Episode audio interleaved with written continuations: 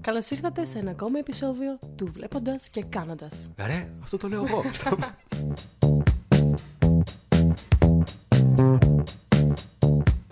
Δεν είμαι μόνος μου, όπως καταλάβατε. Ε, η αλήθεια είναι ότι άργησε να βγει το δεύτερο, το πέμπτο, ναι, πέμπτο επεισόδιο. Φτάσαμε και στα πέντε. Ναι, ρίξαμε και την ευθύνη. Ισχύει. ναι, όντως, όχι, εντάξει, δεν, απλά έπρεπε να γίνει έτσι. Ε, νομίζω ότι είναι ένα από τα πιο ενδιαφέροντα επεισόδια που θα κάνουμε.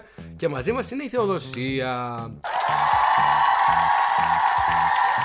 Τη Θεοδοσία τη γνώρισα μέσω της ε, Μαρίας που είχαμε στο προηγούμενο podcast και είναι συγκάτοικη εδώ στην Ολλανδία.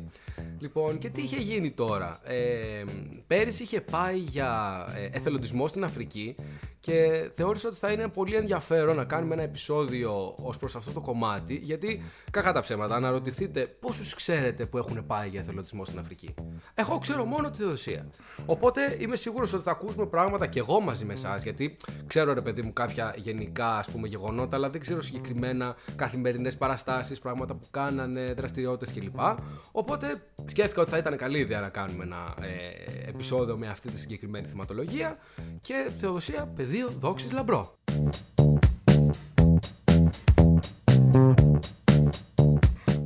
Θα με ρωτήσεις κάτι πρώτα.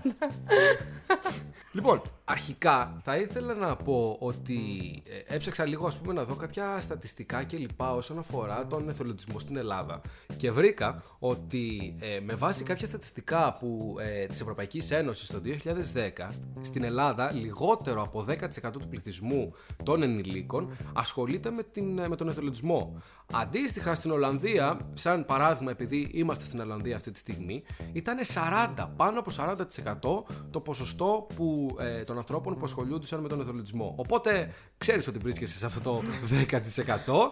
Όχι, για να δεις ότι δεν μιλάς με καμιά τυχαία. Ισχύει. Ε, για να δουν οι ακόλουθοι τα podcast γίνονται με σοβαρά άτομα.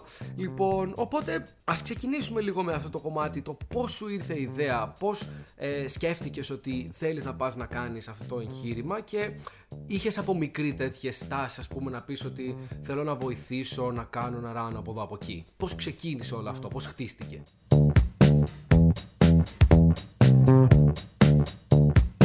Η αλήθεια είναι ότι έγινε πολύ απότομα. Όσοι με ξέρουν από πέρσι, ξέρουν ότι η περσινή χρονιά που έκανα μεταπτυχιακό εδώ στην Ολλανδία ήταν από τις χειρότερες χρονιές. Επιβεβαιώνω. Γιατί, γιατί δεν μου άρεσε καθόλου το μεταπτυχιακό. Οπότε, όσο αστείο για να ακούγεται, η ιδέα προέκυψε μέσα από αυτό το μεταπτυχιακό και μέσα από τη δυσαρέσκειά μου του μεταπτυχιακού, για το μεταπτυχιακό αυτό. Η ιδέα να πας κάπου να κάνεις εθελοντισμό ή συγκεκριμένα. Η ιδέα για να πάω στην Αφρική να κάνω εθελοντισμό. Να σας πω την ιστορία, ήμουνα μέσα στο αμφιθέατρο για να δείτε ότι μετά από, από κάτι κακό μπορεί να προκύψει κάτι πολύ καλό. Αυτά δεν τα ξέρω ούτε εγώ εντωμεταξύ. Οπότε για, για λέγε, για λέγε. Ήμουνα μέσα στο αμφιθέατρο, ήταν Νοέμβρης, Δεκέμβρης, είχε γίνει, θυμάμαι, η πρώτη εξεταστική. Εγώ τώρα μη σας πω πώς ήμουνα με το μεταπτυχιακό αυτό. Είχα περάσει το πρώτο μάθημα, ξεκίνησα το δεύτερο τέρμ και ήμουνα μέσα στο, στο αμφιθέατρο. Αντιλαμβάνομαι ότι πάλι το δεύτερο τέρμ θα πάει το ίδιο χάλια με το άλλο. Δεν καταλαβαίνω τίποτα, δεν μου αρέσει τίποτα. Και τώρα είμαι, είμαι μέσα στο αμφιθέατρο, μιλάει ο καθηγητής. Βλέπω όλους δίπλα μου να είναι προσιλωμένοι, να τους ενδιαφέρει αυτά που λένε, αυτά που λέει ο καθηγητής. Και εγώ να, να είμαι απογοητευμένη, έτοιμη να κλάψω και να λέω τι κάνω εδώ; Και αλήθεια σας λέω, μέσα στο αμφιθέατρο έκανα την πρώτη μου αναζήτηση στο κινητό, η οποία ήταν Teaching Mathematics in Africa. Απίστευτο. Ήταν αυτό. Εγώ επειδή είμαι μαθηματικός, το προπτυχιακό είναι μαθηματικό, Οπότε αυτή ήταν η πρώτη μου αναζήτηση. Μέσα στο αμφιθέατρο, ενώ ο καθηγητής μιλούσε, εγώ έψαχνα να διδάξω μαθηματικά στην Αφρική. Η αλήθεια είναι ότι το, αυτό που έκανα δεν ήταν να διδάξω μαθηματικά στην Αφρική, ήταν να πάω για εθελοντισμό γενικότερα στην Αφρική. Αλλά η ιδέα προέκυψε έτσι. Το βρήκες αρκετά εύκολα. Δηλαδή, θέλω να πω, αν μπει κάποιος και κάνει ένα απλό search στο Google, ε, εθελοντισμό, ξέρω εγώ, στην Αφρική, στην Ασία, στην ε, οπουδήποτε, μπορεί να το βρεις. Πώς το βρήκες, ήταν εύκολο; Ε, ήταν, είναι εύκολο. Στην αρχή, εγώ που το έψαχνα στα αγγλικά, υπάρχουν πάρα πολλοί οργανισμοί ε, οι οποίοι ασχολούνται με τον εθελοντισμό. Οπότε εγώ στην αρχή έψαχνα ε, τέτοιους οργανισμούς. Μετά, μέσα από μία φίλη μου η οποία είχε πάει με τον συγκεκριμένο οργανισμό, ε, το είδα, είδα ότι είναι ελληνικός, πιο, για μένα, ας πούμε, πιο ασφαλές το ε, περιβάλλον. Βέβαια, είναι πιο προσβάσιμο. Ναι. Γιατί αν πας και δεν έχεις ιδέα, ας πούμε, τουλάχιστον ξέρεις ότι όταν είναι ελληνικό είναι στη δική σου γλώσσα, μπορείς να συνεννοηθεί καλύτερα κλπ. Ακριβώς και είχε πάει και αυτή η φίλη μου, οπότε ναι. το εμπιστεύτηκα, είδα το πρόγραμμα, μου άρεσε. Ε, μπορώ να πω το όνομα του οργανισμού; Ε, ναι, ξέρω εγώ. Τι εγώ, εγώ νομίζω ότι βρίσκομαι στην Πενεγάκη και δεν μπορώ να κάνω διαφημίσεις. εκεί πέρα, δεν είναι. Ε, με το Willing to Help πήγα. Είναι ελληνικός οργανισμός. Ok, okay, οπότε το βρήκες σχετικά εύκολα. Θέλω να πω, ωραία, το βρήκες. Για να φτάσει στη διαδικασία να πεις ότι σε δέχονται. Πώς είναι η διαδικασία, δεν, δεν, δεν, έχω ιδέα. Βγαίνουν τα προγράμματα, είναι συγκεκριμένα προγράμματα που βγαίνουν ανά κάποιους μήνες. Ε, δηλώνεις συμμετοχή και συμπληρώνεις και μία φόρμα. Είναι πολύ απλή φόρμα, στοιχεία και γιατί θέλεις να πας. Μετά από κάποιες μέρες σε δέχονται ή αντίστοιχα σε απορρίπτουν. Και για να επικυρωθεί, ας πούμε, η θέση σου πρέπει να ε, κλείσεις τα εισιτήρια και να στείλεις και μια προκαταβολή στον οργανισμό και έτσι ουσιαστικά σε δέχονται. Με... Είσαι επίσημα στο. Με ποιο κριτήριο όμως σε δέχονται, Δηλαδή υπάρχουν οικονομικά, ηλικιακά, κοινωνικά όρια ή δεν έχει. Γιατί είπες ότι μπορεί να μην σε δεχτούν; Δεν ξέρω ναι, okay. για, με ποιο κριτήριο σε δέχονται. Μπορεί και από άτομα, ξέρω εγώ, να μπορεί, θα πάρουμε 30. Μπορεί να είναι και η σειρά. Ναι, γιατί λένε ότι θα πάρουμε 30. Παίζει ναι. σίγουρα ρόλο η σειρά προτεραιότητας. Okay. Okay. Από εκεί και πέρα δεν ξέρω τι άλλο παίζει ρόλο. Αλλά δεν έχει καμία ε, κανένα όριο στην ηλικία, ναι, ναι, ναι, ναι σε ναι. οτιδήποτε. Είναι, οποιοσδήποτε μπορεί να πάει. Ok, okay, οπότε κάνεις, ας πούμε, εσύ την αίτηση. Την έκανες νωρίς; Την έκανα, νομίζω, Ιανουάριο, Φεβρουάριο. Α, νωρίς σχετικά. Το, ε, κοιτά, μα σκέφτεσαι ότι το πρόγραμμα ήταν τον Αύγουστο και μιλάμε για ένα τέτοιο ταξίδι. Ναι. Θα μπορούσα okay. να την κάνω και πιο νωρίς και να κλείσω τα εισιτήρια νωρίτερα. Είχε αλλά deadline. Εγώ... Θα έχει φαντάζομαι. Ε, δεν ξέρω. Ναι, ναι, ναι, δεν ναι. ξέρω τι να σου πω. Okay, οπότε... Έκλεισαν τα άτομα σε κάποια φάση. Πότε, αυτό ξέρω. Πότε είχε την απάντηση; Πότε ήξερες ότι τον Αύγουστο θα πάω για τρεις εβδομάδες στην Αφρική; Νομίζω τέλη Ιανουαρίου-Φεβρουαρίου. Α, αρκετά νωρίς. Ναι. Οπότε είχε χρόνο να το οργανώσεις ναι. ναι, ναι, ναι. Οπότε σε δέχονται και θέλω να μου πεις αν έκανες κάποιο ρε παιδί μου συγκεκριμένο πράγμα το οποίο δεν είχες κάνει ας πούμε νωρίτερα. Ε, μέχρι τη στιγμή που έπρεπε να μπεις στο αεροπλάνο. Δηλαδή έπρεπε να προετοιμαστείς κάπως, να κάνεις κάτι. Είχες και κάνει κάτι εμβόλια νομίζω. Οπότε πρέπει να περάσεις και από αυτή τη διαδικασία για να σε πάρουν. Δηλαδή, αν δεν είχες κάνει τα εμβόλια ή αν δεν συμφωνούσες. Γιατί τώρα είναι και μεγάλο θέμα εμβόλια κλπ. Αν δεν συμφωνούσες να κάνεις το HIPSZ εμβόλιο, θα σε δεχόντουσαν ή ήταν ένα μια από τις βασικές προποθέσει για να πάτε; Κάθε χώρα στην Αφρική έχει συγκεκριμένους κανόνες, να το πω έτσι. Ε, σε κάποιες χώρες είναι υποχρεωτικά να, να κάνεις τα τάδε εμβόλια. Επομένως, αν εγώ έλεγα ότι θα πάω Τανζανία που πήγα, ε, και στην Τανζανία δεν είναι υποχρεωτικό κάποιο εμβόλιο, αλλά εφόσον εγώ επέλεξα και με δέχτηκαν να πάω στην Τανζανία, μετά, άμα δεν έκανα το εμβόλιο που ήταν υποχρεωτικό, ε, ναι. θα, δεν θα μπορούσα να μπω στη χώρα. Οπότε βλέπεις πριν ε, επιλέξεις κάποιο πρόγραμμα, βλέπεις ε, η χώρα αυτή τι συγκεκριμένα εμβόλια χρειάζεται, είσαι διατεθειμένος να τα κάνεις. Αν ναι, καλώς. Αν όχι, δεν τα κάνεις. Οκ. Okay. Αλλά δεν είναι ε, ρυθμιστικός παράγοντας. Δεν σου λένε πούλο αν δεν κάνεις το εμβόλιο. Όχι. Okay. Είναι για δική σου, ας πούμε, ασφάλεια. Απλά σε κάποιες χώρες είναι υποχρεωτικό, οπότε ναι. πρέπει να το κάνεις. Ok, okay, κατάλαβα. Ε, στην Τανζανία δεν ήταν υποχρεωτικά τα εμβόλια που έκανα, αλλά εγώ τα έκανα για. Ε, πήγαινα και πρώτη φορά για δικούς μου λόγους. Ε. Έκανα τέσσερα εμβόλια. Σε μπολιάσαν. Α, πρόβατα! έκανα αρκετά. Ήταν το ένα το ένα τριπλό που έχει μέσα τέτανο που κάνετε στο στρατό, τώρα δεν ξέρω. Ε, ένας για υπατήτηδα Α, που δεν την είχαμε κάνει όταν ήμασταν μικρά. Ε, ένα για λύσα, σε περίπτωση που σε δαγκώσει κάποιο ζώο εκεί πέρα. Και... Α, για όλα. Νομίζω ότι ήταν μόνο για τη σκυλιά. Όχι, είναι, για, για, για μαϊμούδες. Τι λες, Εκεί έχει πολλές μαϊμούδες και Απίστευτο. είναι. Ναι, άμα σε δαγκώσει okay, η μαϊμού. Okay. Το τέταρτο. Το τέταρτο εμβόλιο ήταν για κίτρινο πυρετό. Έλα ρε, τι διαφορά έχει αυτό από τον άλλο; Είναι εκεί κάτι που, που εμφανίζεται μόνο στην Αφρική. Ok, ok. Και έκανα επίσης και πήρα μια θεραπεία για την ελονοσία. Α, ναι. Η οποία δεν είναι με εμβόλια, είναι με χάπια. Είναι πριν πας εκεί και όσο είσαι εκεί και λίγες μέρες αφού γυρίσεις από την Αφρική, παίρνεις κάποια χάπια. Που αυτό είναι προαιρετικό. Εγώ το έκανα, υπήρχαν άτομα που δεν το έκαναν και που ήταν μια χαρά. Ναι. Οπότε δεν. είναι. Εντάξει, αυτό Από όλα αυτά που έκανα, τίποτα δεν ήταν υποχρεωτικό. να Οκ, το ξέρετε. κατάλαβα. Για την Τανζανία όμως συγκεκριμένα. Για, Τανζανία, κάποια άλλη αυτό. χώρα μπορεί να είναι υποχρεωτικά. Ναι. Παρεμπιπτόντως η Τανζανία, για αυτούς που δεν ξέρουν, και εγώ δεν ήξερα τώρα μέχρι πριν 5 λεπτά, είναι Ανατολική Αφρική. Που είναι ουσιαστικά αριστερά από τη Μαδαγασκάρη. Ε, Πόσες ώρες ήταν από την Ελλάδα η πτήση, Καταρχάς πήγες απευθείας. Λοιπόν, έκανα Αθήνα-Αιθιοπία και Αιθιοπία-Τανζανία. Συνολικά η πτήση, οι καθαρές ώρες ήταν 7 ώρες. Ε, μ, τώρα σηκώθηκε και με άγχος. Συνολικά ήταν 7 ώρες οι, οι καθαρές ώρες της πτήσης. Εντάξει. Ε, Απευθείας δεν νομίζω να γίνεται. Ε, όλοι με στάση ήρθαν. Οκ. Οπότε ε, ανεβαίνεις στο αεροπλάνο και φτάνεις στην Τανζανία. Μαζί με όλο το υπόλοιπο group, ξέρω εγώ κλπ. Ε, Πώς νιώθεις, τι κάνεις, τι... αυτά τα καθημερινά, ας πούμε, νομίζω είναι τα πιο ενδιαφέροντα. Αρχικά, εντάξει, ο ενθουσιασμός και τις μέρες πριν πάσει, από τη στιγμή που κλείνει το ταξίδι, υπάρχει ένας τρελός ενθουσιασμός. Θα πάω εκεί. Τι ωραία. Ε, λογικό, τι... εδώ Ναι. διακοπές πας, Ναι. ας πούμε, ή προχθές είχαμε πάει στο Christmas Market και λέγαμε πω πω wow. Φαντάζομαι τώρα να πάει να κάνεις ένα τέτοιο πράγμα για τρεις εβδομάδες στην Ναι. άλλη άκρη του κόσμου. Δεν είναι και λίγο.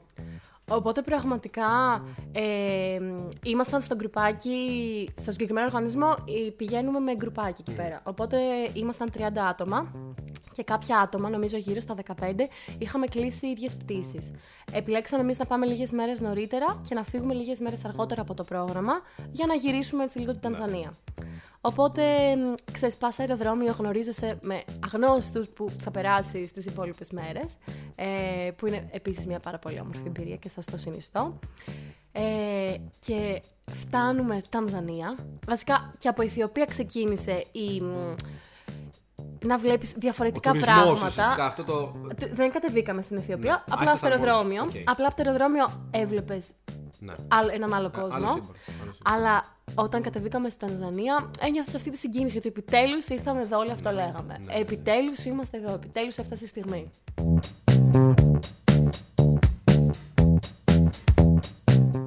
Ήταν νομίζω, ε, βασικά, πώς.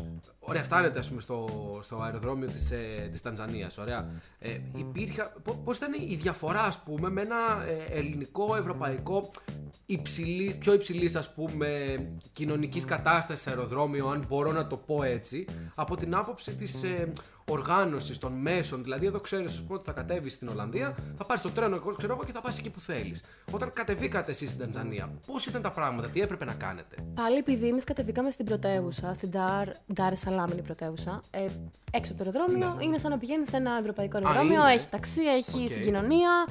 Απλά η διαφορά ξεκινάει όταν μπαίνεις στην πόλη. Ναι. Ε, που καταλαβαίνεις ότι δηλαδή, επικρατεί ένα χάος, δρόμοι από εδώ, από εκεί, αυτοκίνητα, κόρνες, φασαρία παντού, κόρνες παντού, να μπαίνουν τα αυτοκίνητα μπροστά σου, να περνάνε αντίθετο ρεύμα, προσπεράσεις. Δηλαδή ένα χάος, ένα χάος, Υπάρχει- πάρα πολλοί Υπάρχει κόσμος. άσφαλτος σε, σε πολλά σημεία. Γιατί Στην πρωτεύουσα υπάρχει άσφαλτος. Είναι σκέψου μια μεγάλη, πολύ χαοτική πόλη Οκ, με οκ. άσφαλτο εννοείται. Κατάλαβα. κατάλαβα. Ε, Οκ. οπότε εμείς στην αρχή κάναμε τουρισμό στην πρωτεύουσα, που δεν είναι κάτι, δεν, δεν θα σας μιλήσω γι' αυτό. Το κομμάτι το, το wow ήταν το κομμάτι του εθελοντικού προγράμματος που πήγαμε σε ένα χωριό της Τανζανίας, στον Κόγκο. Και εκεί ξεκινάνε όλα. Ωραία. Οπότε φτάνετε στο χωριό. Κοιμόσατε σε hostel από, από ό,τι μου είπες. Όχι. Ε, hostel, σε hostel κοιμάμασταν όσο ήμασταν στην πρωτεύουσα, εκτός του προγράμματος. Α, οκ. Ε, όταν φτάσαμε στο χωριό, μέσα από το πρόγραμμα είχαμε ένα σαν ξενοδοχείο που ήταν λίγο πιο έξω από το χωριό. Οκ.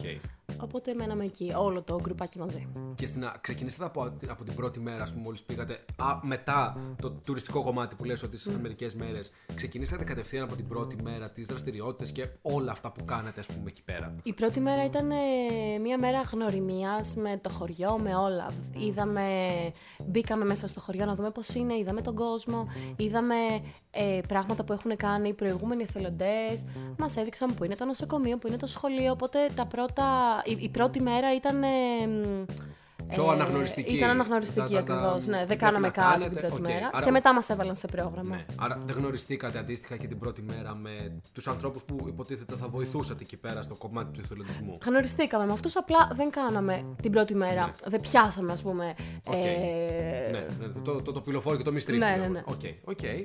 Ε, ποια ήταν η πρώτη σου αντίδραση, γιατί ξέρω ότι, όπως μου είπες και το ξέρω ότι σου αρέσουν τα παιδιά, α πούμε. Νιώθεις πολύ. το λες κάπως περίεργα.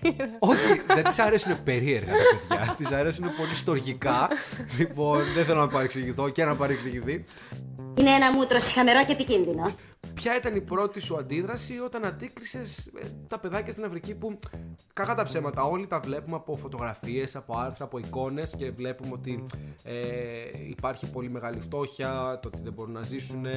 Πώς ήταν η πρώτη σου επαφή μαζί τους, Αρχικά να πω ότι δεν ξέρω για εσάς, αλλά εγώ πριν πάω στην Αφρική σκεφτόμουν αυτό ακριβώς που είπες, ότι ναι πώς θα είναι εκεί, πώς θα τα δούμε όλα αυτά, θα στεναχωρηθούμε που ζουν έτσι οι άνθρωποι. Δηλαδή σκέφτεσαι ότι θα, θα σε στεναχωρήσει ναι. όλο αυτό που θα δεις. Όταν πηγαίνεις εκεί και πατάς το πόδι σου στο χωριό, ε, αυτό γυρνάει ακριβώς από την άλλη κατεύθυνση. Είναι πολύ ε, ενδιαφέρον αυτό. Ε, γιατί είναι τελείως διαφορετικό από όλο αυτό που σκέφτεσαι.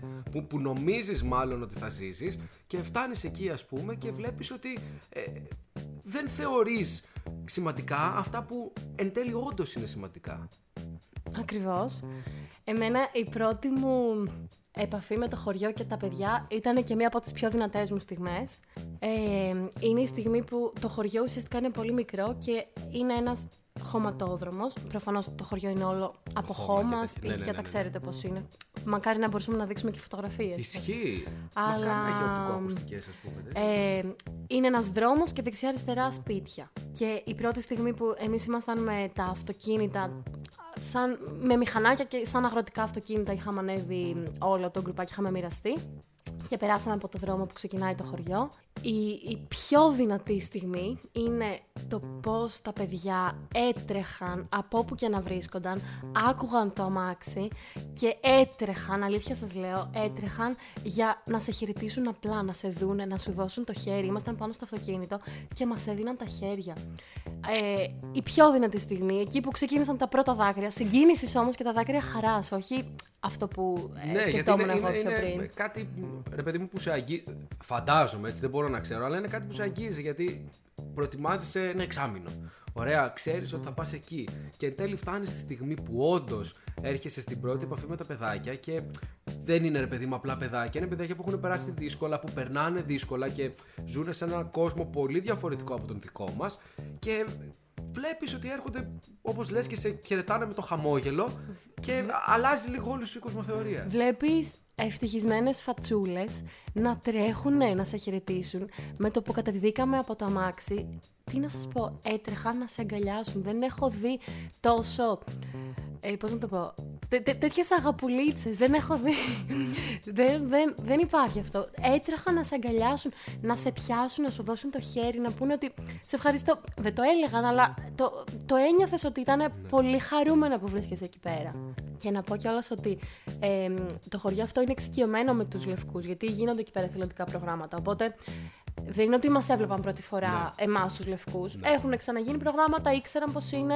Ε, γι' αυτό και ίσως να ήταν έτσι τα πράγματα. Αυτό ήθελα να πω. Δηλαδή, σε κάποια περίπτωση στην οποία θα πηγαίνατε σε ένα άλλο χωριό για πρώτη φορά, ας πούμε, μπορεί mm. πιθανότατα να ήταν και διαφορετική η αντίδραση. Αυτό προφανώς θα ήταν πιο φοβισμένη. Ακριβώς, ακριβώς. Αλλά αυτό δεν σημαίνει ότι ε, ήταν. Ε, δεν σημαίνει ότι αναιρεί αυτό που έζησες εκεί εσύ. Γιατί ε, δείχνει το πώς, ας πούμε, ε, αντιμετωπίζεις κάποιον όταν έρχεται απλά για να σε βοηθήσει. Δεν, δεν πήγατε εκεί πέρα για να τους αλλάξετε τη ζωή.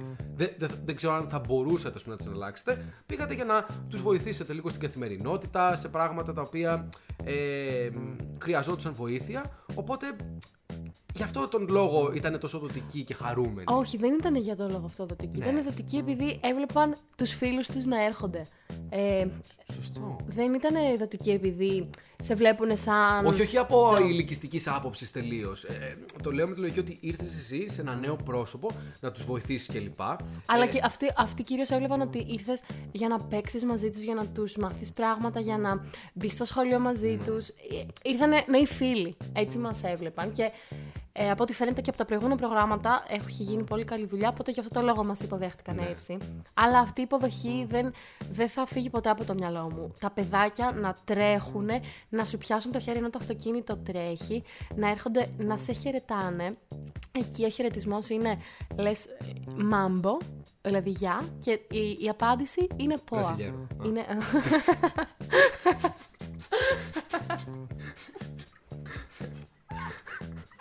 Σοφή μαλακία σου. Και η απάντηση... Ε, Σταμάτα! Και η απάντηση είναι ΠΟΑ. Οπότε έβλεπες χαμογελαστές φατσούλες να έρχονται και να σου λένε Μάμπο, μάμπο, μάμπο. Απλά για να σε χαιρετήσουν, να σε δούνε. Δεν, δεν υπάρχει αυτό το συνέστημα.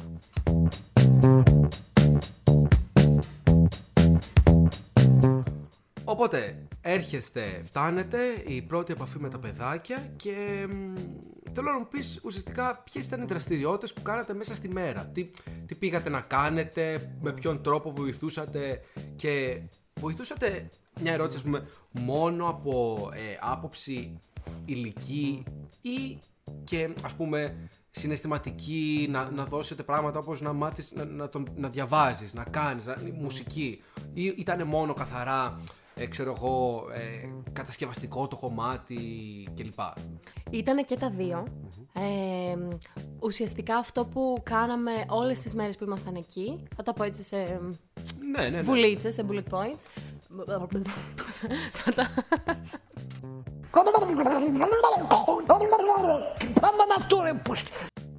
Ουσιαστικά κάναμε το συγκεκριμένο, εμείς το δικό μας πρόγραμμα ε, κάναμε ανακαίνιση στο, σε μια τάξη του σχολείου, στο πάτωμα συγκεκριμένα. Ε, οπότε κάποιες μέρες κάναμε αυτό, κάποιες μέρες ασχοληθήκαμε με αγροτικές δουλειές ε, μαζί με τους ντόπιους, πώς ε, σκάβουμε, φυτεύουμε, ε, πότε πρέπει να φυτέψουμε, πώς. Δηλαδή όλα αυτά που κάνουν ούτως ώστε να καλλιεργήσουν. και πολλά πράγματα ναι, ναι, ναι. Την, mm-hmm. την κατάσταση. Ταυτόχρονα όμως είχαμε ε, και θέσεις στο σχολείο ε, και στην διδασκαλία των παιδιών. Χωριζόμασταν σε γκρουπάκια και πηγαίναμε αναλύγα άτομα στο σχολείο να τους βοηθήσουμε το πώς διαβάζουν, να τους μάθουμε αγγλικά, που ήξεραν πράγματα και εμείς ήμασταν, ήμασταν εκεί σε αυτή τη διαδικασία. Τους μαθαίναμε και εμείς πράγματα, ήμασταν μαζί τους και επίσης είχε και το πρόγραμμα πάρα πολύ ε, επαφή με τους ντόπιους, ε, με την καθημερινότητά τους, μπήκαμε στα σπίτια τους, μιλήσαμε με, με τις γυναίκες, μιλήσαμε, δηλαδή μας έβαλαν, φάγαμε μαζί τους, κάναμε τέτοια πράγματα που πάει να πει ότι ήμασταν πολύ κοντά στους ντόπιους και στην καθημερινότητά τους. Πώς είναι ο γιος Ε, είναι κάποιοι που ξέρουν αγγλικά, δεν είναι όλοι προφανώς. Ε, Επίσης, εμείς είχαμε μάθει κάποια βασικά σου αχίλη, που είναι η, η γλώσσα τους. Ε, και από εκεί και πέρα είχαμε και. Ναι, συγγνώμη, ναι, ναι, αυτοί από το πρόγραμμα. Ήταν κάποιοι Τανζανοί που ήταν στο πρόγραμμα. Ε, γιατί ο ελληνικός οργανισμός συνεργάζεται με τον οργανισμό Σάνα, λέγεται, στην Αφρική, εκεί στο χωριό των Κόγκο. Οπότε αυτοί που δούλευαν στο Σάνα προφανώς ήξεραν και αγγλικά. Ε, Σάνα σημαίνει Saving Africa's Nature, οπότε αυτοί που δούλευαν στο Σάνα ήξεραν αγγλικά, ήξεραν και Σουαχίλ, οπότε ήταν οι διαμεσολαβητές μας. Πώς ήταν ένα, ένα dinner, ας πούμε, που είπες ότι πήγατε, φάγατε με την οικογένεια κλπ. Πώς ήταν αυτή η εμπειρία; Ε, αρχικά κάθεσε στο πάτωμα. Ε, Αλήθεια. Ναι, δεν ναι, έχουν ναι, στην όχι, κουλτούρα τους. Ε, όχι, όχι. Okay, κάθεσαι στο πάτωμα, στρώνεις ένα χαλάκι, κάθεσαι εκεί. Δεν έχουν πυρούνια, ούτε κουτάλια, οπότε τρως με τα χέρια. Ε, και το, το επίσημο γεύμα τους που το έκαναν για εμάς, επειδή ήμασταν οι καλεσμένοι, ε, ήταν ρύζι με κάτι, με, με μια σάλτσα έτσι και μπαχαρικά ε, και κοτόπουλο νομίζω. Ε, κάποιο κρέας, τώρα δεν θυμάμαι ακριβώς τι. Ε, το οποίο έτσι το φάγαμε με τα χέρια, καθίσαμε στο χαλί, ναι ήταν νόστιμο.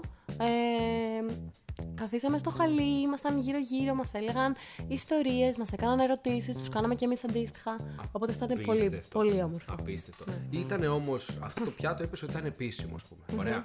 Στην καθημερινότητά τους, τι, τι τρώγανε, είχαν, ας πούμε, και αυτό το πιάτο το επίσημο, ε, μπορού, είχαν την οικονομική δυνατότητα να το στηρίξουν, ας πούμε, για να το φάνε σε αρκετές περιπτώσεις, ή ήταν, ας πούμε, συγκεκριμένα επειδή είχατε έρθει εσείς, ξέρω εγώ, και είχατε καλεσμένους κλπ. Δηλαδή από μόνοι τους σε μια επίσημη περίσταση θα το τρώγανε; Ε, αυτό το δίνουν σε επίσημες περιστάσεις. Τώρα από εκεί πέρα εξαρτάται από την κάθε οικογένεια ναι. αν θα το κάνει για καθημερινά. Όπως παντού και στον κόσμο. Αλλά είναι και εκεί το κάθε νοικοκυριό βασίζεται και στις δικές του καλλιέργειες, οπότε τα ρύζια, okay.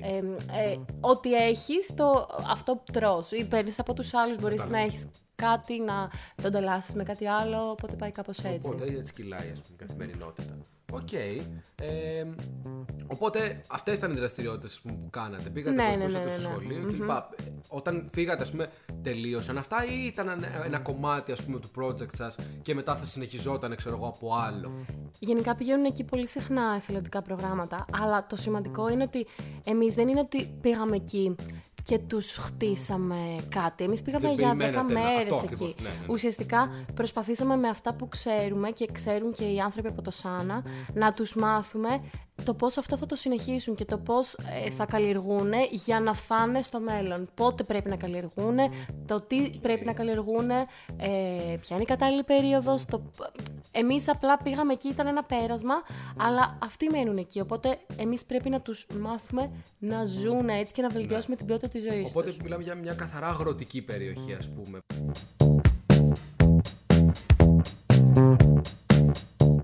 Οπότε ξέχωρα από όλα αυτά που είναι όλα καλά και βοηθούσατε και πήρατε εμπειρίες, δηλαδή Δουν και Λαβίν, πώς ένιωσες, ας πούμε, καταστάσεις οι οποίες ήταν λίγο άβολες, υπήρχαν, υπήρχαν κάποια αρνητικά στην όλη κατάσταση, ε, τα οποία δεν ήταν όπως τα θεωρούσες; Ή θα νόμιζες ότι θα ήταν διαφορετικά ή θα ήθελες να είναι διαφορετικά; Ε, οι μοναδικές φορές που ένιωσα άβολα ε, δεν έχουν καμία σχέση με το εθελοντικό πρόγραμμα και με το χωριό εκείνο που πήγαμε. Ε, ένιωσα άβολα στην πρωτεύουσα ή στη Ζανζιβάρη όταν κυκλοφορούσαμε ε, κοπέλες, το πώς μας έβλεπαν, πώς μας άγγιζαν, μας αντιμετώπιζαν. Τότε ένιωσα άβολα ή επίσης ένα πολύ χαρακτηριστικό παράδειγμα είναι όταν πήγαμε στην πρωτεύουσα πάλι, καμία σχέση αυτό με το χωριό, όταν πήγαμε στην πρωτεύουσα σε ένα παζάρι, μια πολύ μεγάλη αγορά που γινόταν χαμός από κόσμο. Δεν μπορείτε να φανταστείτε, δεν μπορούσες να περπατήσεις. Σαν να είσαι σε ένα πανηγύρι της Ικαρίας το 15 Αύγουστο. Έτσι, τέτοιο κόσμο. Ε, και αντιλαμβάνεσαι πώς είναι να είσαι η μειονότητα, γιατί εκεί πέρα ήμασταν οι μοναδικοί λευκοί. Οπότε το πώς μας κοιτούσαν και το πώς μας αντιμετώπιζαν, μας μας έσβησαν, μας έκαναν. Βλέπεις και πώς νιώθουν αυτοί εδώ πέρα. Είναι σημαντικό αυτό γιατί όπως για έναν λευκό, ας πούμε, ρατσιστή εδώ πέρα, ε, κάποιος είναι έγχρωμος, αλλά αντίστοιχα και για κάποιον ο οποίος είναι στην Αφρική, εσείς ας πούμε ήσασταν λευκοί. Οπότε βλέπεις ότι. Ήμασταν η... το, το γάλα μέσα στη μία Ακριβώς, ακριβώς, ακριβώς. Γιατί και, και βλέπεις ότι όντως ε, έννοιε σαν το ρατσισμό, ας πούμε, δεν είναι καθαρά σε περιοχές πιο ανεπτυγμένες, ας πούμε, θεωρητικά σε εισαγωγικά όπως είμαστε εμείς, αλλά υπάρχουν και εκεί. Δηλαδή... Εντάξει, να πούμε όμως ότι αυτοί εκεί δεν είναι εξοικειωμένοι τόσο πολύ με τους λευκούς όσο είμαστε εμείς με τους έγχρωμους. Οπότε Σωστό. Και δεν μπορούμε να το πούμε. Και ποιος ναι. ξέρει και τι θα έχουν ζήσει και Ναι, ναι, ναι, εννοείται. Το ξέρουμε όλοι τι, θα, τι ακριβώς, έχουν ζήσει. Ακριβώς, Οπότε δεν είναι το ίδιο, αλλά πραγματικά εκεί στην αγορά νιώσαμε αυτό τη διαφορά. Να, να, σε κοιτάνε δυο να σε κοιτάνε, να είσαι ο μοναδικός. Δηλαδή ήμασταν 6-7 κορίτσια που περπατούσαμε και ήμασταν ναι. μόνο εμείς. Μόνο, μόνο εμείς ήμασταν οι λευκές εκεί πέρα. Και μας κοιτούσαν πάρα πολύ περίεργα. Ε, και όχι επειδή ήμασταν κορίτσια. Και γι' αυτό, αλλά και επειδή ήμασταν λευκές. Ναι. Ε, αυτό το πρόγραμμα μπορούσατε να το κάνετε μόνο ε, καλοκαίρι. Ή θέλω να πω, υπάρχουν και περιπτώσεις που μπορείς να πας και κατά τη διάρκεια του χρόνου. Όχι. Ε, υπάρχουν πολλά προγράμματα και κατά τη διάρκεια του χρόνου. Ε, και Χριστούγεννα τώρα, πούμε, αυτή την περίοδο Δεκέμβρη-Ιανουάρη και τον Οκτώβρη. Μπορείτε να μπείτε στο Willing to Help και να δείτε τα προγράμματα. και να πούμε εδώ ότι προφανώς δεν είναι μόνο το Willing to Help, υπάρχουν και πολλοί άλλοι οργανισμοί που μπορούμε να ψάξουμε, είτε ελληνικοί είτε ξένοι οργανισμοί. Ε, απλά εγώ πήγα με το συγκεκριμένο και αυτό αναφέρω. Από άποψη, ας πούμε, ε, καθημερινότητες εκεί, ε, ο καιρός πώς ήταν. Επίσης, ρε παιδί μου, ήταν δύσκολο το κομμάτι της προσαρμογής σε ένα περιβάλλον τελείως διαφορετικό, γιατί φαντάζομαι ότι το κλίμα εκεί πέρα είναι διαφορετικό από ό,τι έχουμε ζήσει εμείς είτε στην Ολλανδία εδώ πέρα πιο χρόνια, είτε στην Ελλάδα. Ήταν αυτό κάτι το οποίο σας επηρέασε. Ξέρω εγώ, η πολύ ζέστη, η πολύ γρασία, η χλωρίδα, η πανίδα, το οτιδήποτε. Ε, να πω ότι όταν πήγαμε, εμείς πήγαμε Αύγουστο, στην Ελλάδα ήταν η περίοδος που είχε τον καύσωνα. Οπότε στην ε, Τανζανία είχε, είχε λιγότερη ζέστη από ό,τι στην Ελλάδα τότε. Ναι. Ε, εκεί έχουν χειμώνα. Εκεί δεν έχουν χειμώνα, έχουν περίοδο βροχών. Οπότε εμείς δεν πήγαμε σε περίοδο βροχών. Ε, αλλά η θερμοκρασία ήταν σαν να είσαι στην Ελλάδα τον Ιούνιο-Ιούλιο. Ε, πολύ το, κομπλέ, ναι, ναι, πάρα πολύ κομπλέ. Το βράδυ, ας πούμε, μπορεί να φορούσαμε και ζακέτα κάποιες μέρες. Ναι. Κάνατε μπάνιο στη θάλασσα. Μπορείς ε, να κάνεις. Εκεί που ήμασταν δεν είχε θάλασσα, αλλά όταν πήγαμε Ζανζιβάρι, που είναι εκεί το, ναι. το, το, το νησί, ας πούμε, απέναντι από την Τανζανία, ε, εκεί κάναμε μπάνιο. Ναι.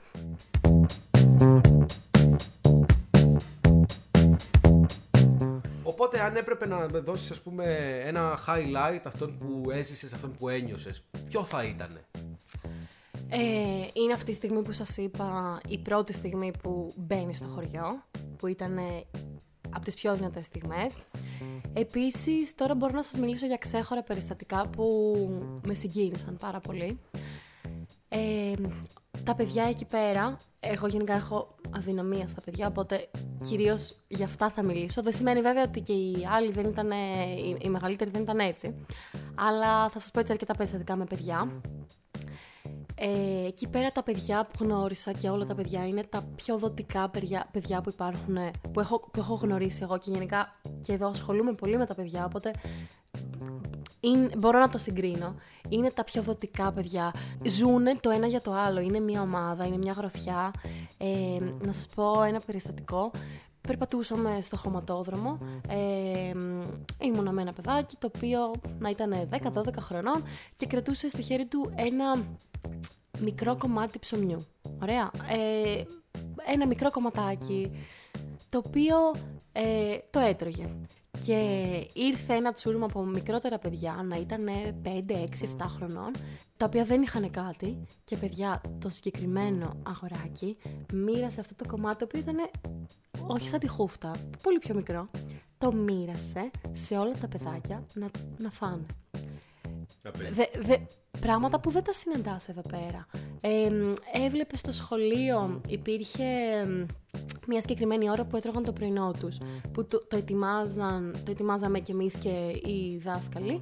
Ε, σαν porridge κάτι, σαν χυλός. Και χτύπουσε το κουδούνι και το έτρωγαν. Ερχόντουσαν να, να πάρουν τα ποτήρια τους και να το φάνε. Ε, αρχικά έβλεπες πώς τα μεγάλα παιδιά, ε, πώς βοηθούσαν τα μικρά; Στη σειρά έπρεπε να μπουν πρώτα τα μικρά, οπότε ήταν τα μεγάλα τα οποία φρόντιζαν να μπουν πρώτα τα μικρά, να είναι αυτά τα οποία θα φάνε. Ήτανε διάδες. Ε, και εγώ σκεφτόμουν πώς είναι στην Ελλάδα που χτυπάει το κουδούνι και πας να κάνεις γυμναστική, πας να κάνεις προσευχή και υπάρχει ένας, ε, επικρατεί ένα χάος για το ποιος θα μπει πρώτος, ποιος θα μπει δεύτερος. Είδες εκεί πέρα ότι ε, έπρεπε να μπουν πρώτα τα μικρά, μετά τα μεγάλα και τα μεγάλα ήταν αυτά που το φρόντιζαν, που, που, που έπρεπε να... Καθοδηγούσαν να καθοδη... ναι, να, τα να, ναι, ναι, ναι. Τα, τα μαθαίνανε ναι, ναι, πώς ναι, να... Ακριβώς.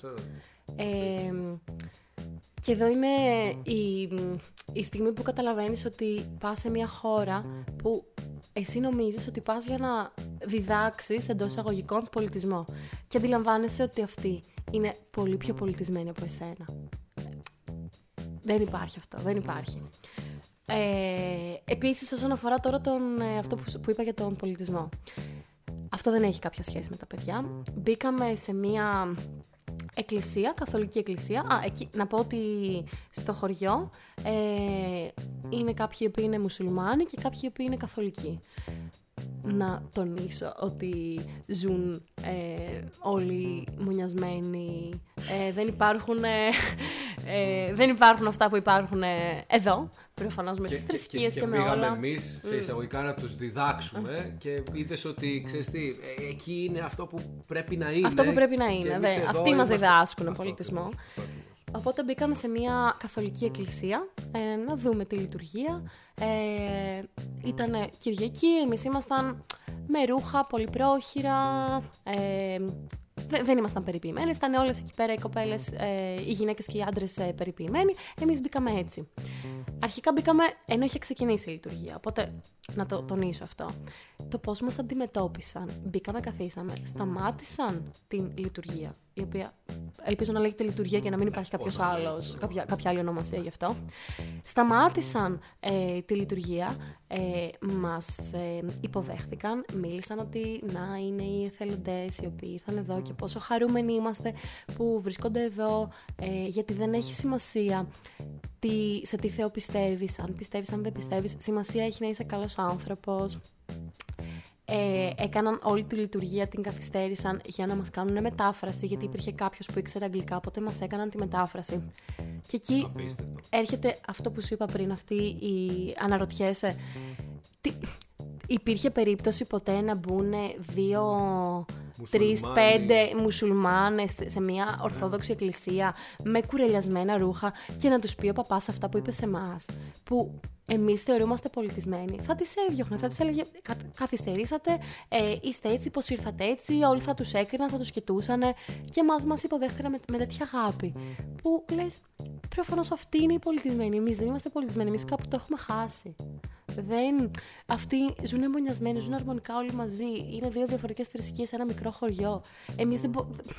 Είναι ναι. νομίζω κομμάτι το πώς έχει εξελιχθεί η κοινωνία γιατί βλέπουν εκεί πέρα ποια είναι τα σημαντικά. Και δεν θα κάτσουν. Όταν, όταν πραγματικά δεν έχεις σχολείο, δεν έχεις να φας, δεν θα κάτσεις τώρα να παίξεις ξύλο με τον άλλο να, γιατί εσύ πιστεύεις στον ε, Χριστό, αυτός πιστεύει στον Αλλάχ ή εγώ είμαι Ολυμπιακός και είσαι Παναθηναϊκός. Είναι άλλα τα πράγματα τα οποία είναι σημαντικά. Και νομίζω, θα, θέλω να πω ας πούμε τώρα που σιγά σιγά φτάνουμε προς το τέλος ότι ε, η ιδέα για αυτό το podcast γεννήθηκε ήμασταν έξω ας πούμε μια μέρα και πήραμε μια μπύρα και είχαμε πάλι αυτή την ε, συζήτηση. Και θυμάμαι ότι μου λες ότι εκείνη τη στιγμή είδα τα πιο ευτυχισμένα παιδιά του κόσμου. Και κάτι εκείνη τη στιγμή μέσα μου λέει, όπα, κάτσε, πώς γίνεται αυτό; Αλλά στην πραγματικότητα, εάν κάτσεις και το σκεφτείς βαθιά, ε, βλέπεις ότι εν τέλει αυτά που είναι σημαντικά στη ζωή είναι και τα πιο απλά. Και μπορεί σε μερικές και σε αντίστοιχα πάρα πολλές φορές να ε, συχτηρίζουμε την καθημερινότητά μας. Να λέμε, Όχου, γύρισα από τη σχολή και έφαγα βροχή και μελούτσα. Ή να λέμε ότι ακυρώθηκε το λεωφορείο μας που θα πηγαίναμε εκδρομή. Ε, και θεωρείς αυτά σαν κακοτοπιές εισαγωγικά της καθημερινότητας και βλέπεις εκεί μια άλλη ζωή, μια άλλη κοινωνία. Ε, παιδιά τα οποία ε, εγώ τα θεωρώ σε μερικά πράγματα αρκετά πιο τυχερά από εμάς, οι οποίοι μπορεί να ζήσαμε με κάποιες παροχές τις οποίες κάποιοι άλλοι μπορούν να, μπορεί να μην τις έχουν αλλά εκτιμάνε πράγματα τα οποία εμείς έχουμε καταλήξει να τα ε, θεωρούμε λίγο πιο ε, κατώτερα από όντως αυτό που είναι. Και βλέπεις εκεί την διαφορά στην ε, κουλτούρα και στην ε, κοινωνία. Σε μια κοινωνία που μπορεί υποτίθεται να θεωρείται πιο ανεπτυγμένη είτε κοινωνικά είτε οικονομικά είτε πολιτικά από μια άλλη με μία που εμείς τη θεωρούμε ακριβώς το αντίθετο, αλλά όπως λες και εσύ πήγες εκεί και σε μερικά θέματα σου έβαλαν τα γυαλιά.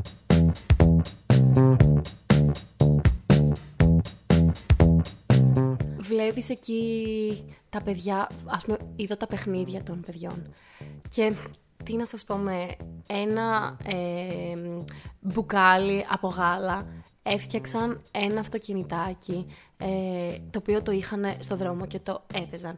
Και λέω ρε εσύ, εμείς έχουμε τόσα αυτοκινητάκια και δεν έχω δει κάποιο παιδί να παίζει με ναι. τέτοια χαρά με το αυτοκινητάκι. Ακριβώς, Γιατί, γιατί εσύ ξέρεις ότι θα γκρινιάξεις λίγο και μετά θα πάει να πάρει ναι. άλλο. Ναι. Εκεί πέρα δεν έχουν την νοητότητα, οπότε μαθαίνουν να εκτιμάνε αυτό το βασικό πράγμα που έχουν και να χαίρονται με αυτό. Όχι ότι δεν σε δεν χαίρεσαι. Χαίρεσαι. Αλλά έχουμε μεγαλώσει έτσι που ε, θεωρούμε ότι κάτι, ε, η, αξία του τελειώνει όταν εμείς σταματάμε να σχολιόμαστε μαζί του. Που δεν είναι έτσι. Ναι, ακριβώς. έβλεπες εκεί ένα παιδί, ας πούμε, έπαιζε μουσική. Ε, έπαιζε drums. Και με τι έπαιζε drums; Είχε μπουκάλια, τα οποία ήταν από διαφορετικό υλικό και έπαιζε drums με μπουκάλια και ξυλάκια. Και αντιλαμβάνεσαι ότι αυτό το παιδί είχε δίψα, αγαπούσε τη μουσική και βλέπεις ότι μπορείς να παίξεις μουσική. Με τα πάντα. Με τα πάντα. Χωρίς να έχεις drums, χωρίς να έχεις κιθάρα, χωρίς να έχεις τίποτα. Μπορείς να, να, να δημιουργήσεις εσύ αυτό το πράγμα. Δεν, δεν υπάρχει. Είναι. Πολλές φορές ήμουν εκεί και σκεφτόμουν ποιοι είναι πιο ευτυχισμένοι. Είμαστε εμείς ή είναι αυτοί; Ε, η απάντηση που μπορώ να δώσω είναι ότι εκεί εγώ συνάντησα τα πιο ευτυχισμένα παιδιά όλου του κόσμου. Ίσως μεγαλώνοντας ε, αντιλαμβάνεσαι ότι είσαι λίγο περιορισμένος, δεν μπορείς να πας σχολείο, χρειάζεσαι πολλά χρήματα για να πας σχολείο, δεν μπορείς εύκολα να σπουδάσεις, αλλά σαν παιδί είσαι το πιο ευτυχισμένο παιδί όλου του κόσμου. Αυτή η ξέχνιασιά να παίζεις στις αλάνε. Ε, Νομίζω ότι δεν μπερδεύουμε, μπερδεύουμε την ευτυχία με την ευημερία. Γιατί μπορεί η ζωή μας να είναι ok, να είναι καλή, να ε, σου παρέχει ε, όλα όσα πιθανότατα θα μπορούσες να ζητήσεις υπό συγκεκριμένες καταστάσεις σίγουρα. Αλλά δεν βλέπεις πάρα πολύ κόσμος ο οποίος δεν είναι ευτυχισμένος. Και σε μια κοινωνία που υποτίθεται ότι λέμε ότι είναι λίγο πιο εξελιγμένη από εκείνη. Και φτάνεις, ξέρω εγώ, και έχουμε όλοι ψυχολογικά προβλήματα της καθημερινότητας, το ένα το άλλο. Όχι ότι εκεί δεν μπορούν αντίστοιχα να έχουν ψυχολογικά προβλήματα. Αλλά βλέπεις ότι έχεις, έχεις, έχεις, έχεις και συνεχίζουν και υπάρχουν πράγματα τα οποία σε στεναχωρούν, δεν σε κάνουν χαρούμενο, ε, δεν περνάς καλά. Αλλά βλέπεις ότι εκεί με πράγματα τα οποία εμείς έχουμε και εκεί καν δεν θα μπορούσαν να φανταστούν, ας πούμε, αυτό το μικρόφωνο. Έχω πήγα και το πήρα γιατί λέω ας ξεκινήσω ένα podcast. Ένα παιδί εκεί δεν θα μπορούσε να έχει αντίστοιχα κάτι τέτοιο ή μια τέτοια εγκατάσταση. Πού τι είναι, ένα μικρόφωνο και ένα λάπτοπ. Σκατούλες. Και να πει ότι ξέρεις τι, έχω δίψα γι' αυτό, ε, μπορώ να το κάνω. Εμείς μπορούμε να το κάνουμε και ακόμα λέμε ότι ξέρεις τι, θα ήθελα να πάρω κάτι καλύτερο. Βλέπεις ότι θέλεις, θέλεις, θέλεις, θέλεις όσο έχεις, αλλά όσο δεν έχεις, μαθαίνεις να εκτιμάς αυτά που πραγματικά έχουν σημασία. Ε, βλέπεις ότι εμείς κάπου το έχουμε χάσει.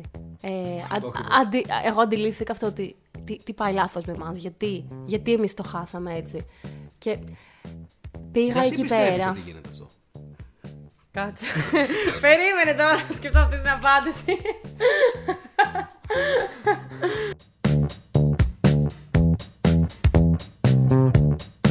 Πηγαίνεις εκεί πέρα ε, και νομίζεις ότι πας για να δώσεις, να δώσεις, να δώσεις και λες αου, αου, θα κάνω κάτι καλό, θα δώσω. Αλλά τελικά δεν δίνεις τίποτα και αυτά που παίρνεις είναι, ε, είναι, είναι πολύ περισσότερα από αυτά που δίνεις. Δίνεις ελάχιστα πράγματα, αλλά αυτά που παίρνεις από αυτούς τους απλούς ανθρώπους και τα μαθήματα ζωής που σου δίνουν είναι, είναι πάρα πολλά και δεν, έχουν, δεν συγκρίνονται με τίποτα με αυτό που δίνεις. Δηλαδή μιλάμε για εθελοντικό πρόγραμμα. Αλλά τελικά εσύ παίρνεις. Ποιοι είναι οι ηθελοντέ, εσύ παίρνεις. Το ίδιο ε, σκέφτηκαν και τα υπόλοιπα άτομα του κρού που ήσασταν; Το ίδιο, ναι. Το ίδιο ακριβώς δεν είμαι εγώ. Αυτό που πήγαν οι άλλοι και πήγανε και λέγανε πού μας φέρανε εδώ πέρα και τέτοιο. Ε, είναι η άποψη όλων των εθελοντών γιατί τα συζητούσαμε συνέχεια. Ε, και το να μιλάς εκεί για, με, με τους ντόπιους, το να μιλάς με τις γυναίκες και το να ανταλλάσσεις ε, διαφορετικές εμπειρίες με τις γυναίκες που είναι στην ίδια ηλικία με σένα και που αυτές είναι παντρεμένες και έχουν παιδιά και να σε ρωτάνε απλά πράγματα του τύπου ε, εκεί τι δουλειές μπορείτε να κάνετε; Μα πού να ξέρουν ότι εμείς εδώ μπορούμε να κάνουμε ό,τι θέλουμε. Αυτοί εκεί, όταν τις ρωτήσαμε πια άμα μπορούσαν να, να κάνουν ό,τι θέλουν, τι θα έκαναν, οι απαντήσεις τους ήταν Θα ήθελα να γίνω σερβιτόρα. Θα ήθελα να γίνω κομμότρια. Τόσο απλά πράγματα. Που ε, δεν υπάρχει περίπτωση. Για μας, ας ναι. πούμε, θεωρείς ότι είναι ε, ε, όχι κατώτατα. Ε, ενώ ε, πράγματα τα οποία μπορείς να κάνεις αρκετά εύκολα, mm-hmm. εν συγκρίση με το να γίνεις mm-hmm. καθηγητής πανεπιστημίου, θέλω να πω. Αλλά βλέπεις ότι εκεί τα θεωρούν το, το πιο ε, ακραίο που μπορείς να κάνεις. Θέλω να γίνω σοφιτό, ξέρω. Είναι πολύ ενδιαφέρον πόσο διαφορετικά βλέπουμε τα πράγματα, με πόσο διαφορετική οπτική γωνία. Και σχετικά με αυτό, για, τις, ε, για το πόσο διαφορετικά βλέπουμε τα πράγματα, ε, όπως είπα εκεί είναι κάποιοι μουσουλμάνοι, κάποιοι είναι καθολικοί. Οι μουσουλμάνοι, ε, οι άντρες μπορούν να έχουν νομίζω ή τρεις ή, πέ, ή μέχρι τρεις ή μέχρι πέντε, δεν θυμάμαι ακριβώς. Τέλος πάντων, μπορεί να έχουν πολλές γυναίκες. Α, σε ρε πονηρέ, επειδή είσαι ένα μάλε που Και μία.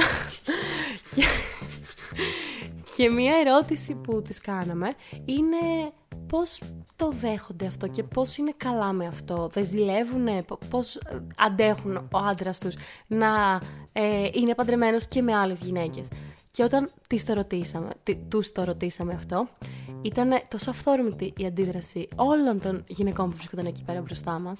Γέλασαν πάρα πολύ αυθόρμητα και είπανε «Μα καλά, εσείς πώς αντέχετε να τον έχετε μόνοι σας; Εμείς είμαστε μαζί, μεγαλώνουμε τα παιδιά μας μαζί, μαγειρεύουμε, προσέχουμε η μία την άλλη. Εσείς πώς μπορείτε να τα κάνετε όλα αυτά μόνοι σας». Από πού έκλεισε εισιτήρια για Ζανζιβάρι. πλάκα πλάκα όμως αυτό είναι συγκλονιστικό που λες. Δεν, δεν το ήξερα, αλλά. Ναι. Πόσο διαφορετικά βλέπουν Πόσο τα πράγματα. διαφορετικά βλέπουν τα πράγματα. Δηλαδή, ναι. μπορεί εμείς να θεωρούμε ότι ε, αυτές είναι δυστυχισμένες, σε εισαγωγικά, γιατί ε, έχουν, όπως και κάθε αντίστοιχα μουσουλμανική ας πούμε, ε, προσέγγιση άνθρωποι, που κάποιος ε, τύπος έχει, ξέρω εγώ, 10 και 20 γυναίκες. Και αυτές το θεωρούν σαν κάτι ας πούμε θετικό και του πάνε μπροστά. Η, η, η, αντίστοιχη γυναίκα του άντρα σου θα είναι η φίλη σου, ας πούμε. Ναι, δεν σημαίνει βέβαια ότι δεν υπήρχαν εκεί πέρα και γυναίκες οι οποίες αντιλαμβάνονταν ότι δεν έχουν την ελευθερία να κάνουν ό,τι θέλουν και μας κοιτούσαν στα μάτια και μας παρακαλούσαν. Ε, πάρτε μας μαζί σας, μην φύγετε, ε, θέλουμε να είστε εδώ. Οπότε δεν σημαίνει ότι αυτό που σου λέω ναι. αναιρεί το ότι κάποιοι... Σίγουρα. Υπάρχει το ότι δεν είναι ελεύθερες να κάνουν ό,τι θέλουν. Ε, Οπότε είναι να το δούμε και από αυτή τη μεριά. Είναι ναι, από ποια οπτική το βλέπεις. Απλά το καλό είναι ότι. Ε, και το πολύ όμορφο είναι ότι ε, όταν μιλούσαμε με τις γυναίκες, γιατί είχαμε μια συγκεκριμένη μέρα που ε, ήμασταν μαζί τους και βλέπαμε τι έκαναν, ε, μας ένιωσαν τόσο κοντά τους που μας έλεγαν, μας έβλεπαν σαν φίλες τους. Σας παρακαλώ μην φύγετε, μείνετε εδώ, περνάμε πολύ καλά μαζί σας, ε, να ξαναέρθετε. Ότι μπορούσαν μπορούσατε να τους δώσετε πολλά πράγματα από την ναι. άποψη ότι ήσασταν από ένα τελείως άλλο κομμάτι του κόσμου και τα πράγματα που είχες δει εσύ, ας πούμε, πιθανότατα δεν θα τα είχε δει ποτέ και δεν θα τα δει ποτέ μια γυναίκα εκεί.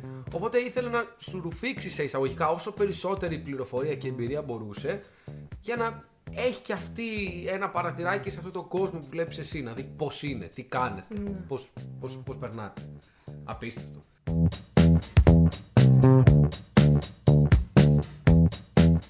Ε, αν έπρεπε ας πούμε μετά από αυτές τις τρεις εβδομάδες, μετά από όλη αυτή την εμπειρία να ε, πεις κάτι, αν θα το ξαναέκανες, αν θα πήγαινες αλλού, τι θα ήταν αυτό; Ήδη από, από τη στιγμή που ήμουν εκεί πριν καν φύγω, σκεφτόμουν ε, πότε θα ξαναέρθω. Ε, τώρα έχω στο μυαλό μου προφανώς να ξαναπάω αυτό το καλοκαίρι. Περιμένω να βγει το πρόγραμμα για να δω πού θα ήθελα να πάω. Θέλω σίγουρα να ξαναεπιστρέψω στην, στο συγκεκριμένο χωριό. Θα ήθελα να πάω και σε κάποιο άλλο πρόγραμμα στην Αφρική πάλι. Πιστεύεις άμα πας θα σε θυμούνται; Ε, ελπίζω ναι, δεν ξέρω.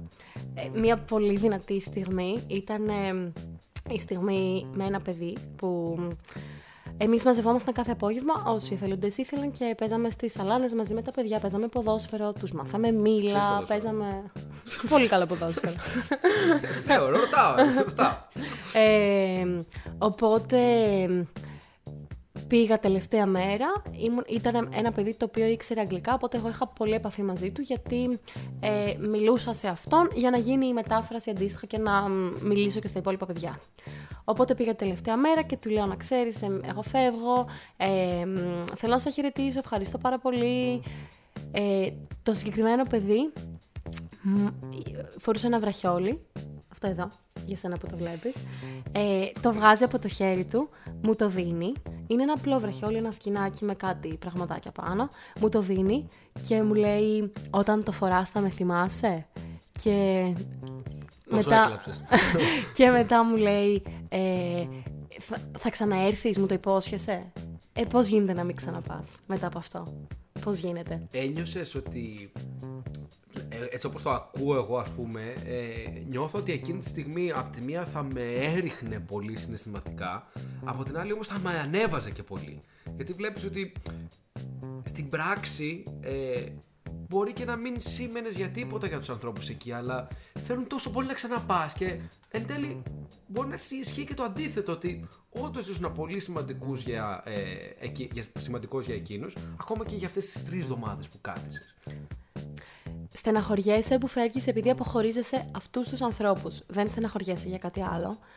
Ε, και σκέφτεσαι όλοι πάλι το, δεν, δεν μιλάω για μένα μόνο, όλοι σκεφτόμασταν πότε θα ξαναπάμε και είναι, εγώ έτσι το ένιωσα, είναι η Αφρική η οποία πας μια φορά και δεν υπάρχει περίπτωση να μην ξαναπάς.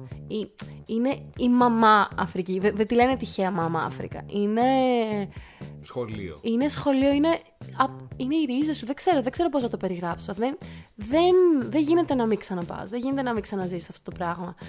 Και ξαναλέω, επειδή εγώ έκανα και τον τουρισμό εκεί πέρα, το πιο δυνατό κομμάτι και αυτό που μου έχει μείνει αξέχαστο και γι' αυτό θα το ξανακάνω είναι το κομμάτι του εθελοντισμού, το κομμάτι του να μιλάς και να συναναστρέφεσαι με τους ντόπιου και με τα παιδιά και με όλα. Και τουρισμός καλός, ωραία, αλλά το εθελοντικό κομμάτι... Τον τουρισμό μπορείς να το κάνεις οπουδήποτε ναι, και ναι, οποτεδήποτε. Ναι. Αυτό είναι κάτι τελείως ναι. διαφορετικό. Ναι. Πες μου έτσι για κλείσιμο, ε, μια ιστορία που θυμάσαι και δεν πρόκειται να την ξεχάσεις ποτέ. Ιστορίες γενικά λέω σε όλο το podcast. Ναι, αλλά ρε παιδί μου έτσι. Για να... Μία ακόμη που για, δεν για, ναι, για μια αποφώνηση να. Ε, παίζαμε, όπως σας είπα, παίζαμε ποδόσφαιρο σε μια, στην αλάνα του χωριού. Ε, και ήμασταν, ήταν όλα τα παιδιά εκεί πέρα, τα περισσότερα. Και ήρθε ένα κοριτσάκι στο πλάι, σαν κερκίδα, ας πούμε, που καθόταν και έβλεπε, το οποίο κρατούσε, ήταν το κοριτσάκι 6 χρονών και κρατούσε στην αγκαλιά του, με, σαν μάρσιπο κάτι, κρατούσε το, το αδελφάκι του που ήταν 2 χρονών. Ένα μωρό που ούτε περπατούσε. Ε, διότι οι γονείς ήταν στα χωράφια, οπότε τα αδέρφια μεγαλώνουν. Γενικά εκεί υπάρχει αυτό, τα αδέρφια μεγαλώνουν, τα μικρότερα αδέρφια. Οπότε έβλεπες ένα εξάχρονο κοριτσάκι να κρατάει στην αγκαλιά του ένα δίχρονο παιδάκι. Ένα δίχρονο μωρό. Ε, το οποίο με κοιτούσε, πήγα κοντά της και με κοιτούσε με ματάκια που μου έλεγαν «Σε παρακαλώ, θέλω κι εγώ να παίξω». Οπότε δεν ήξεραν αγγλικά, προσπάθησα εγώ να πάρω το μωρό στην αγκαλιά μου, ούτως ώστε να παίξει αυτή. Το μωρό έκλαιγε, δεν μπορούσε, φώναξα εγώ το άλλο το αγοράκι που σας είπα ότι ήξερε αγγλικά. Το φώναξα να του πω να κρατήσει στην αγκαλιά του αυτό, γιατί ίσως να ήταν πιο εξοικειωμένο το μωρό με το συγκεκριμένο παιδί. Πάλι δεν γινόταν, το μωρό έκλαιγε, οπότε το κορίτσι δεν μπορούσε να παίξει ποδόσφαιρο. Έγινε αυτό τη μία μέρα. Τη δεύτερη μέρα πάλι παίζαμε ποδόσφαιρο, ήρθε το συγκεκριμένο κορίτσι με το μωρό στα χέρια. Ε, προσπάθησα και εγώ και άλλα παιδιά να το πάρουμε αγκαλιά για να παίξει το κορίτσι, αλλά δεν το μωρό έκλαιγε. Οπότε το κορίτσι είχε αυτά τα ματάκια τα στεναχωρημένα γιατί θέλω κι εγώ να παίξω. Και την επόμενη μέρα ε, στο σχολείο που πήγαμε, ε, με συναντάει στην αυλή το κορίτσι, ε, που ήταν μόνη της, γιατί ήταν στο σχολείο. Έρχεται, μου δείχνει τα χέρια της, ότι εγώ τώρα έχω άδεια χέρια. Μου τα δείχνει, χαμογελάει και με παίρνει από το χέρι και τρέχουμε σε όλη την αυλή. Σαν να μου λέει, Εγώ τώρα μπορώ να παίξω μαζί σου, έλα. Απίστευτο. πόσο, πόσο, πόσο διαφορετικό είναι ε, αυτό από ένα σκηνικό με ένα παιδάκι εδώ το οποίο ε, γκρινιάζει επειδή παίζει, παίζει, παίζει και βαρέθηκε να παίζει και έρχεται το κοριτσάκι εκεί και σου λέει ξέρεις τι, μπορώ αυτή τη στιγμή να είμαι αυτό που είμαι, ένα παιδί. Γιατί πριν δεν ήτανε. Δεν μπορείς να... Δεν μπορείς. Ένα 12χρονο κοριτσάκι να μεγαλώνει το αδερφάκι του, ναι είναι πολύ τρυφερό, αλλά πόσο διαφορετικό είναι από αυτό που θεωρούμε ένα εμείς. Ένα εξάχρονο κοριτσάκι. Εξάχρονο. Δεν εξάχρονο. ξέρω αν είπες. Ε, ένα μωρό να μεγαλώνει ένα μωρό. Ναι. Ένα μωρό να μεγαλώνει ένα μωρό. Απίστευτο. Απίστευτο.